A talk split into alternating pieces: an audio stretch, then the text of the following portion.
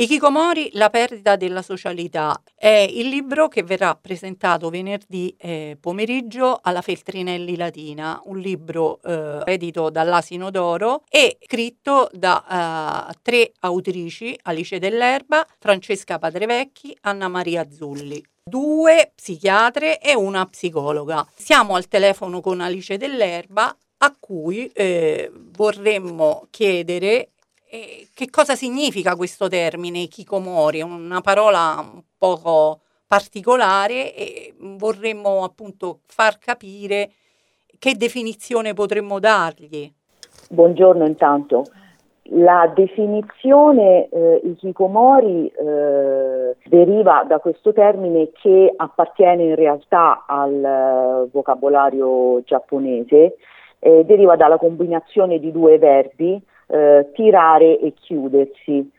Uh, è un termine di uso comune appunto ed è stato poi introdotto nelle lingue occidentali solo successivamente e nel nostro vocabolario nel 2013. Allude a eh, questo fenomeno noto nella letteratura psichiatrica a partire dagli anni 90 e generalmente descrive il comportamento di alcuni giovani caratterizzato da un sostanziale eh, isolamento sociale. La prima eh, descrizione ufficiale, eh, sebbene in un testo divulgativo, è del 1998, poi tradotto in inglese eh, nel 2013, eh, Adolescence Without an End di Tamaki Saito e eh, in quel testo allora, come tuttora in alcuni altri eh, testi più o meno divulgativi, si parla di una eh, situazione di esclusione sociale, ovvero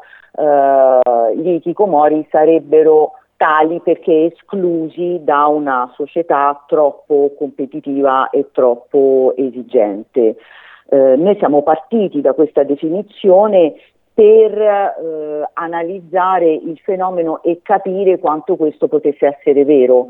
Eh, questo tipo di, fini- di, definizione non ci tornava proprio da un punto di vista notografico, nel senso che eh, ci sembrava improbabile che negli anni eh, si fosse venuto a creare eh, un corteo sintomatologico nuovo, una malattia nuova. Ecco, ci siamo appellati alla tradizione eh, psichiatrica occidentale, alla tradizione psicopatologica, eh, per arrivare poi a concludere che in realtà eh, si tratta di eh, una delle manifestazioni cliniche di malattie psichiatriche eh, già note. Ecco. Che fascia di età interessa? In Giappone eh, l'esordio è tra i 19 e i 27 anni, in Italia è stato registrato tra i 14 e i 19 anni. Questo però è un altro discorso fondamentale da fare, eh, la rilevazione epidemiologica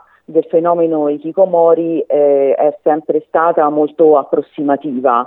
Uh, non essendoci una definizione chiara, proprio perché eh, è stato sempre considerato un fenomeno di esclusione sociale, quindi non una malattia, eh, le caratteristiche di diffusione sono sempre state descritte in modo molto generico e in modo molto fumoso. I dati che mh, vi ho detto derivano da, eh, delle, da degli studi epidemiologici condotti con la somministrazione di questionari, quindi molto molto relativo. Ecco.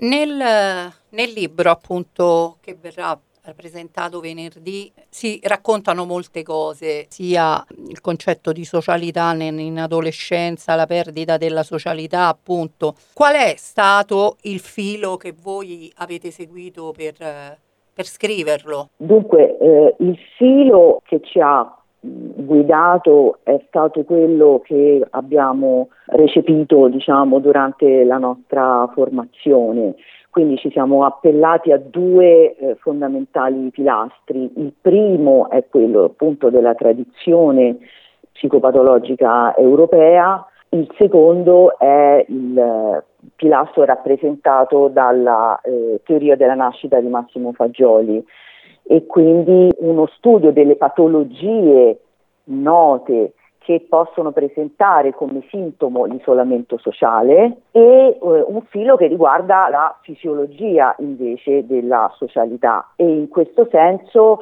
ehm, siamo potute partire da un concetto molto chiaro eh, e fondamentale e che in qualche modo caratterizza questo libretto e lo rende eh, diciamo diverso dalla eh, maggior parte delle pubblicazioni sull'argomento.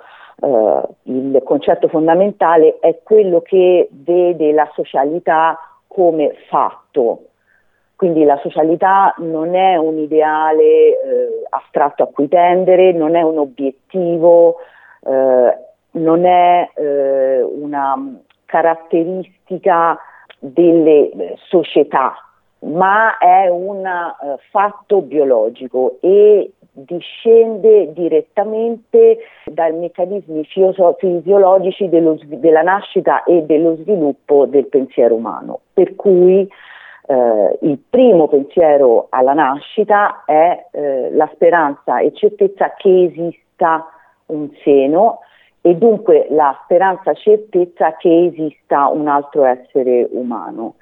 Da questo poi eh, deriveranno l'elaborazione e lo sviluppo della, di questa identità della nascita che verrà inevitabilmente condizionata dai primi rapporti che si eh, incontreranno nella vita. E dunque la mh, socialità è un fatto, non bisogna insegnare ai giovani, ai bambini a socializzare, eh, bisogna semplicemente non ostacolare questa tendenza che è assolutamente naturale.